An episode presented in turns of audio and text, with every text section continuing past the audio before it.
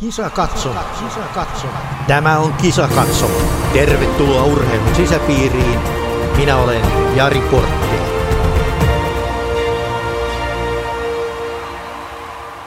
Oikein hyvää viikkoa ja tervetuloa jälleen Kisakatsomon pariin. Kisakatsomohan ilmestyy noin kaksi kertaa viikossa aina uudet jaksot. Ja tällä kertaa meillä on todella mielenkiintoinen vieras kisakatsomossa, nimittäin Pekka Koskela, uransa lopettanut entinen huippupikaluistelija, josta on ilmestynyt tällä viikolla Riku Korkin kirjoittama kirja Jäätävä kone, Pekka Koskelan tarina.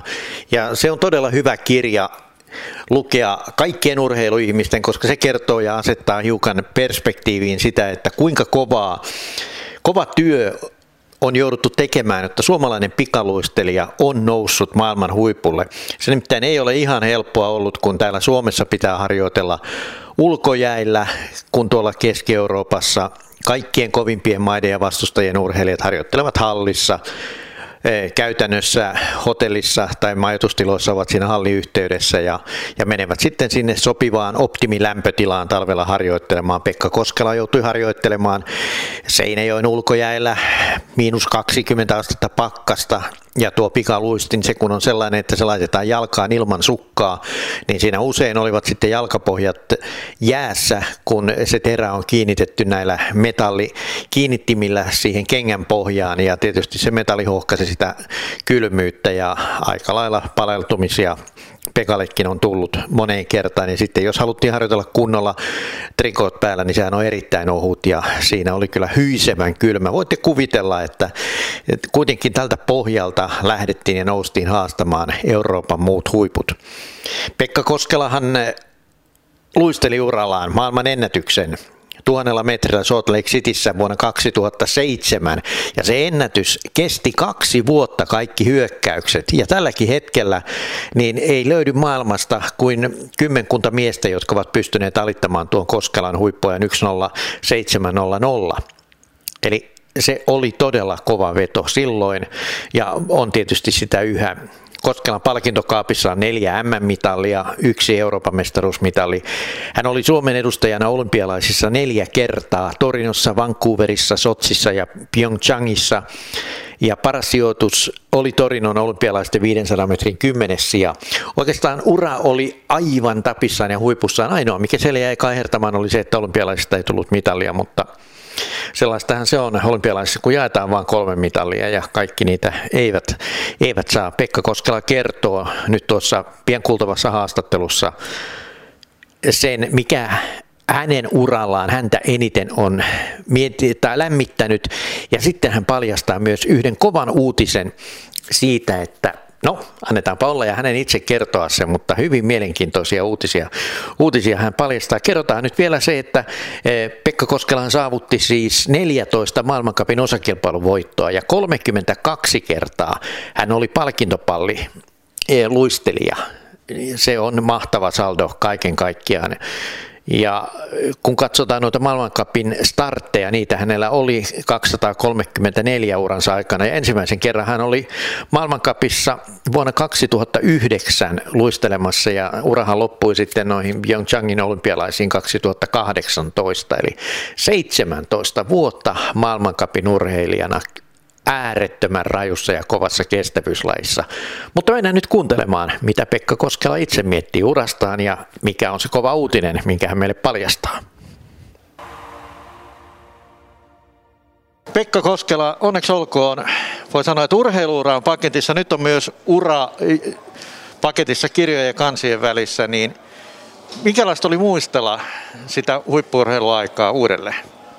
Se on aika antoisaa, että totta kai ne tunteet on siinä semmoisia, että, että käy niissä samoissa tappioissa ja hienoissa kunnianosoituksissa ja voitoissa ja, ja jopa niin kuin semmoisessa urheilun syvimmässä hedonistisessa maailmassa niin kuin elää, vaikka nykyaika, nyt se oma elämä ei sitä niinkään ole, mutta että siinähän menee ihan syvälle siihen samaan, mitä on kokenut ja kaikki ne tunteet tulee kyllä niin kuin samalla lailla pintaan. Ne, ne muistijäljet on tosi, tosi vahvoja kyllä. nyt kun sä sait tavallaan katsella vähän ulkopuolisena sitä omaa uraa, niin Siellä on maailmanennätyksiä, siellä on M-mitalleita. Mikä siellä on semmoinen asia, joka sulla on eniten jäänyt mieleen? Ne on ne kaikki, joo. Oikeastaan se, se mitä saavutti, niin ne jää niin kuin eniten mieleen. Ihmeellinen juttu, ettei oikein niitä enää edes muista niitä, mitkä jäi saavuttamatta. Että muistaa ne taas niiden taustalla olevat tilanteet ja ne opit, mitä sai, mutta no nyt on ihan sellainen, niin kuin, ne kirkkaimmat jää niin kuin itselle elämään kyllä ihan identiteettiinkin varmasti. Jos mietitään sitä sun nousua, kun sä nousit tänne maailman huipulle, ne lähtökohdathan oli ihan erilaiset kuin kilpailijoilla ja vastustajilla. Et ne sai harjoitella lämpimissä halleissa ja, ja siellä oli kaikki viimeisen päälle vedetty. Sä menit Seinäjoella niin kuin ulkoradalle 20 astetta pakkasta. Hyvä, ettei jalat jäätynyt, niin miten sä näet sen tilanteen nyt? Oliko se millään tavalla tasapuolista? Ei se ollut tasapuolista. Ei, eikä, eikä sen tarvikkaa olla. Jollain muilla voi olla jotain muita haasteita ja kiinalaisilla junioreilla oli siihen aikaan todella paljon haasteita, että he ei ikinä niin kuin nähnyt ulkomaailmaa, mutta heille tehtiin kyllä halli sinne Harbiniin ja he harjoitteli siellä ja olosuhteet oli siellä ne mitä oli toki paremmat kuin meillä, mutta ei huippurheilu ole, ole niin kuin aina tasapuolista. Se yksi kilpailu saattaa olla tasapuolinen, mutta se olosuhde on todennäköisesti lähempänä jonkun muun olosuhdetta, harjoitusolosuhdetta kuin sun omaa. Että siinä oli silloin paljon kysymys siitä, kuinka adaptoituu asioihin ja piti olla oma, oma suunnitelma ja sitten sen toteutus, siis sitä piti koko ajan pystyä säätämään, mutta järkevästi. Jos sä nyt mietit sitä, kuinka pitkältä takamatkalta sä lähdit sitten siihen kilpailutilanteeseen, niin se varmaan oli aika pitkä. Oli se pitkä ja se vaati jatkuvaa opettelua, eli se oli jokainen kilpailureissu, niin silloin me ei mietitty, että me lähdettiin kilpailemaan ja tehdään vaan se, mitä osataan jo reeneissä, vaan me mentiin opettelemaan sinne kilpailuihin, koska se olosuhde aiheutti. Ja kaikki se ma- maailma oli niin erilainen kuin treeneissä, niin me, me niin kuin jouduttiin harjoittelemaan sitä ja sitten, sitten kun me huomattiin, että me saadaan kyllä tästäkin hommasta kiinni ja näin tämä alkaa toimimaan, niin niin, niin mutta se, kyllä se vaatii enemmän ymmärrystä huomattavasti. Niin, kun ajatellaan sitä, esimerkiksi sitä luistinta, minkä sä nyt laitat jalkaan, niin sinähän muistan itsekin aika monta kertaa, vähän manasit sitä, kun ei terät kestä. Ne saattoi kestää siellä Seinäjoen, Seinäjoen ulkojäällä, mutta ne ei kestäneetkään sitten, kun mentiin loistavia olosuhteisiin sisälle. Joo, tämmöisiä oli kun vauhti kasvo, niin paine kasvo kaarteessa ja, ja sitä kautta sitten siinä kävikin jotain – jotain termodynaamista, joka ei sitten aiheutti sen, että ne materiaalit ei enää niin kuin toiminut sillä lailla kuin piti. Ja, ja muistan semmoisenkin terämallin, jolla saavutin ensimmäisen MM-hopean Hamarissa, niin se oli tosi hyvä ja tukeva ja todella hyvä niin kuin luistin, mutta kun meni miinus 15 luistelemaan, niin sen teräputken muoto pyöristyi. Eli se terä ei ollut sama, mitä se oli siellä hallissa. Ja siinä meni, meni kauan, että ymmärrettiin, että miksi se alkaa tuntumaan enemmän niin kuin hokkarilta, kun vedetään pakkasessa. Ja sitten kun mennään halliin, niin se on taas niin kuin hyvin, hyvin kiskoilla menevä pikaluisti. Että tämmöisiäkin on mahtunut matkan varrella. No, aika mielenkiintoisia ja kertoo just siitä, että se on myös väline urheilua. Koska sä luulet, koska saadaan Suomen ensimmäinen pikaluisteluhalli?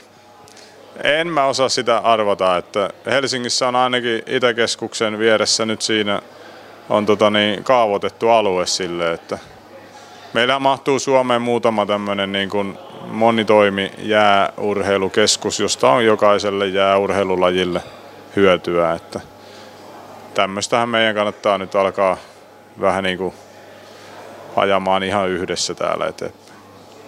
Mites koska luulet, että meillä on sitten seuraava sun tasoinen luistelija tuolla maailmankapessa ja maailman huipulla?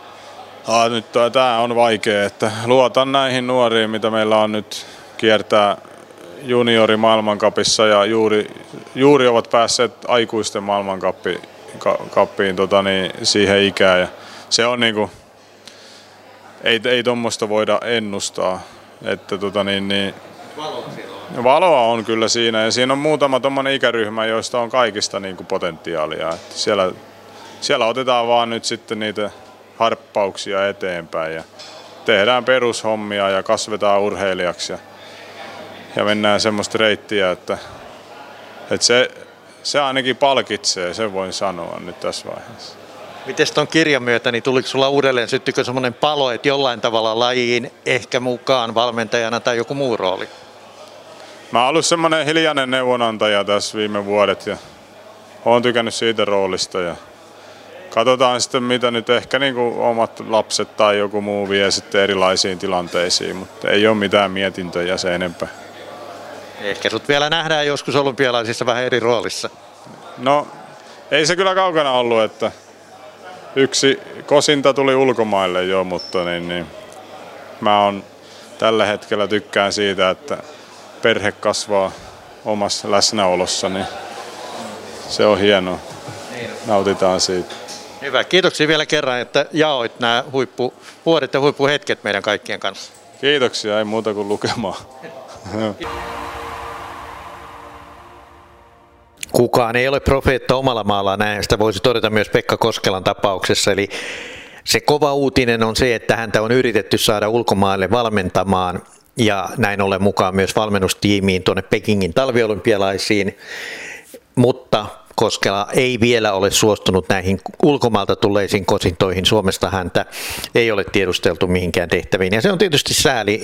Tämä ilmiö, se on havaittavissa vähän kaikissa lajeissa, että kun sen oman lajin suuri ja kova nimi lopettaa, niin sitten tavallaan uhrataan se hänen saamansa tieto, kantapain käyttä saama tieto, valmennustieto, niin että siinä yksi sukupolvi hypätään välistä ja sitten vasta niin kuin nöyrytään siihen, että pyydetään näitä entisiä huippurheilijoita mukaan valmennuksiin tai antamaan sitä valmennustietoutta jakamaan.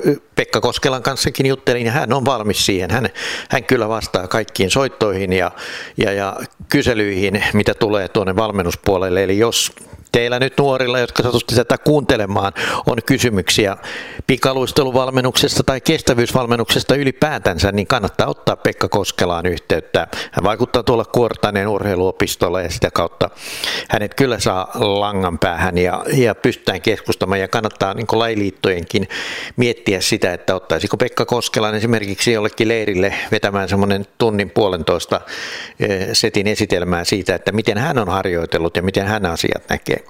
Toinen mielenkiintoinen asia, joka tuossa nousi esille, on tuo pikaluisteluhalli, jääurheilukeskus, jota Suomeen sitä on puuhattu jo, niin kuin tuosta kirjasta käy ilmi, niin eh, ennen 2000-lukua ja paikkoja on ollut useita, mihin sitä suunnitellaan. Tällä hetkellä jääurheilukeskus olisi suunnitteilla tuohon Itäkeskukseen Myllypuroon, siis Helsingistä puhutaan, sille alueelle, jossa on paljon eh, muitakin harrastuspaikkoja. Siellä on jalkapallokenttiä, pesäpallokenttiä, baseball baseball-kenttää. Se alue on kuin luotu tällaiselle jääurheilukeskukselle. Ja sitähän pitikin ruveta nyt jo rakentamaan, mutta jälleen kerran siitä on tullut poliittinen kiista kapula. Ja tässä nyt on käyty nimenomaan Helsingin vihreiden ja demareiden välillä nyt sitä kädenvääntöä siitä, että aina kun jotain uutta rakennetaan ja rakennetaan nyt semmoiselle alueelle, joka on jo kaavoitettu urheilurakentamiseen, niin nyt sitä haluttaisinkin viedä jonnekin muualle tätä hallia, joka tuntuu aika lailla ihmeelliseltä ehdotukselta.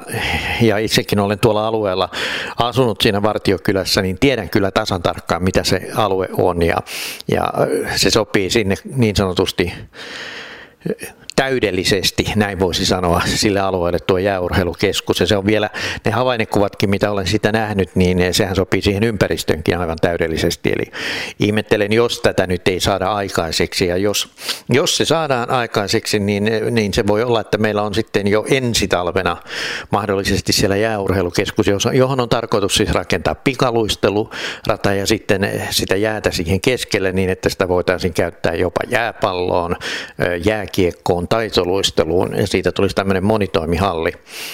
Ja näinhän se pitää ollakin. Ei kannata yhdelle lajille rakentaa, vaan ottaa huomioon siinä useampia lajeja. Kun täällä etelässä talvet väistämättä ovat sellaisia, että tuota ulkojäätä ei saada nyt niin paljon enää aikaiseksi kuin aiemmin, niin silloin sitä pitää sitä jäätä tarjota ihmisille, liikkujille, nuorille, lapsille kaikille sillä tavalla, että he voivat tulla luistelemaan ja voivat nauttia siitä. Ja juuri tämmöinen iso jääareena, joka nyt sinne on suunnitteilla, niin sehän, se palvelisi sitten koko tätä Itä-Helsingissä tai Helsingissä olevaa väestöpohjaa, jota on paljon ja jotka haluavat luistella. Ja toivottavasti tämä hanke tästä nyt nytkähtää eteenpäin. Palataan siihen sitten myöhemmin. Mutta hyvin oli mielenkiintoinen tuo Pekka Koskelan tarina ja kannattaa tuo kirja lukea. Jäätävä kone on kirjan nimi. Riku Korkkisen on kirjoittanut ja se on nyt jo tällä viikolla tuolla kirjakaupoissa myynnissä. Sieltä vaan hakemaan ja lukemaan. Seuraavan kerran palaamme kisakatsomon merkeissä ääneen lauantaina. Se on hyvä päivä jälleen kuunnella. Ja silloin meillä on todella mielenkiintoinen vieras. Palataan siihen myöhemmin. Kiitoksia, että olit seurassamme. Palataan asiaan jälleen lauantaina. Moi moi! Kisakatsomossa mukana olympiajoukkueenkin turvana Tokion olympialaisissa oleva Zero V, Olvi, Gant, Fatser Alku, Art Maximus ja Stormline. Kisa katso, kisa katso. Tämä on Kisa katso. Tervetuloa urheilun sisäpiiriin. Minä olen Jari Portti.